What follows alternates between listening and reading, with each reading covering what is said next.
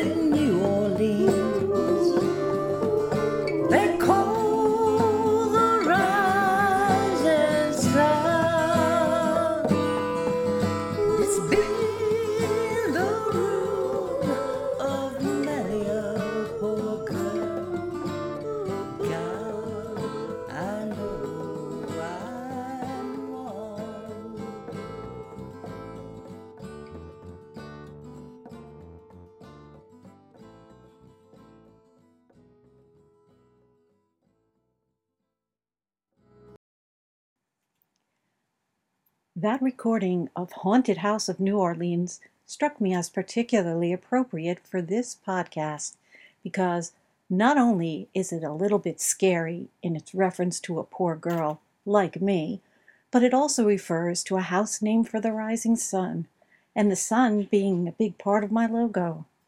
And that's as scary as I like to get this time of year. So I've been asking friends to tell me their non horror, funny, or heartwarming stories about Halloween. My affinity for the funny and whimsical side of Halloween goes back to my childhood. I never wanted to be a scary character, but something fun and fantastical. Even when I dressed as a witch, I was always a good witch. The year I was a flower girl for my uncle's wedding, I wanted to go trick or treating as a bride, complete with a lacy white dress, a veil, and a bouquet. I had a bride outfit for my Barbie with a pearl tiara and satin lace trimmed dress, and I pictured being her twin. Shortly before Halloween, my mother came home with my costume. This was, unfortunately, in the days of the plastic costume and mask in a box. She smiled, so proud of herself that she had actually found a Halloween bride in a box costume. But when I saw through the clear cellophane of the box top was not the fantasy Barbie bride of my dreams, but a bloody faced mask with a dirt and rip painted plastic evil vampire bride tunic. This story makes me smile today, but at the time I was mortified, which is an appropriate mood for a vampire bride. My children were influenced by my ha ha Halloween attitude and preferred fun character costumes, hero and shero costumes, pirates, mermaids, World War I flying aces, and other creative themes. In fact, one year my oldest daughter found my old suede bell bottom pants and a crocheted granny top and decided to go as a hippie flower child. She wore this outfit to the annual Halloween parade and costume contest at the Milltown, New Jersey American Legion. We all clapped when she was selected as a prize winner, but surprised when she was named Scariest Costume. As the Legion member presented her with her award, he explained, We veterans of the 60s and 70s decided that hippies scared us. Then he laughed. The kids were confused, but those of us of a certain age got the joke. My son recalls a teen experience that happened on Mischief Night, that night before Halloween, that some traditions say that kids can get into mischief with no repercussions. Personally, I think it's a bad idea and never knowingly allowed my kids out to participate. But my son, somehow that night, was out on the street with his friends and encountered local police officers. They were asked if they had eggs, the source of lots of mischief night damage. The boys all denied having any eggs. The police officers then said, Okay, so nothing in your pockets? And they began tapping the boys' pockets. There was the sound of eggs breaking. My son swears he only had one egg on him, and that makes him mad to this day. Me, picturing the boys with their egg soggy pants, can't help but make me smile.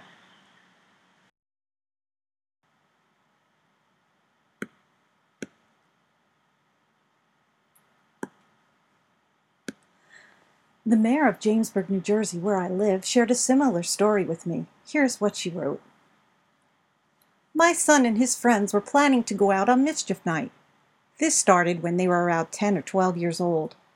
I caught wind of their plan, and so did another mom when we found stockpiles of toilet paper. I told them I would take them out, but we could only use toilet paper and only on our friends' houses. So off we go just after dark. Four boys and a mom. We do their own houses and other friends we knew wouldn't mind a little toilet paper. We pull on a particular street, which was also a dead end. I turn my lights off, and the boys get out and start running down the street. Next, I hear the kids yell, Cops! I slink down in my seat as he passes. The kids scatter and hide, all except my son. The officer calls his name as he stands there with toilet paper in his hand. The officer knew my son and almost all the kids in town who went through his DARE program. He asks my son, Does your mother know what you are doing? He turns and points his finger at me and says, Ask her, she's right there. I try to sit up straight and not look guilty for contributing to the delinquency of a minor. The officer backs up and shakes his head, laughs, and drives away. Another story from my sister Peggy is when she remembers the time she made a group costume for her daughters Becky and Jen and my sister Teresa's son Joey.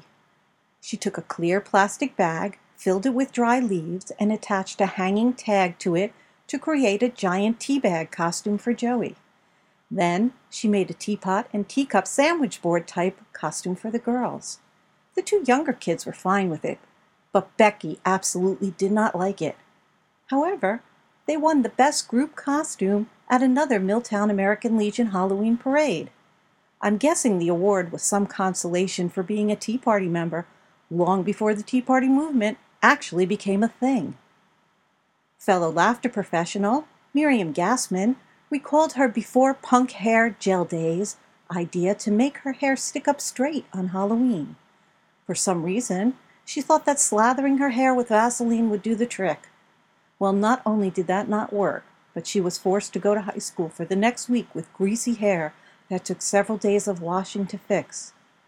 Any teen will tell you that's a real horror story.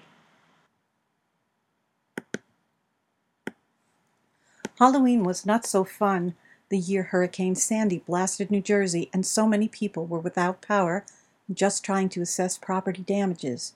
Governor Christie even signed an executive order to move the date of trick or treating. It was the second year in a row that New Jersey kids had weather almost destroy Halloween.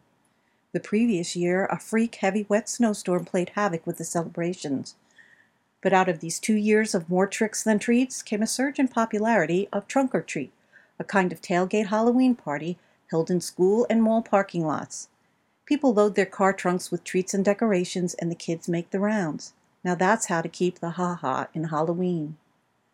My shout out this episode is to Barbara Grapstein and her wonderful nonprofit Healing Headbands Project.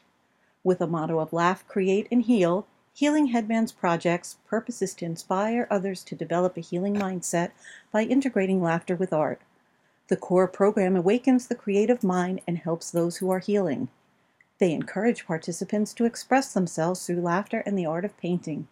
Their final product is custom printed on a special soft UV protected fabric, which is then sewn into headbands. These healing headbands are packaged and delivered with love and are daily reminders that happiness is a state of mind. This helps build a positive foundation of joy that empowers each of them to change the way they think about healing.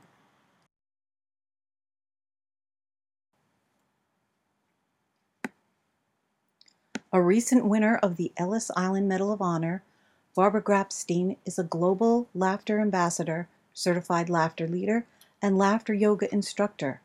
Her passion is never ending devotion to helping others.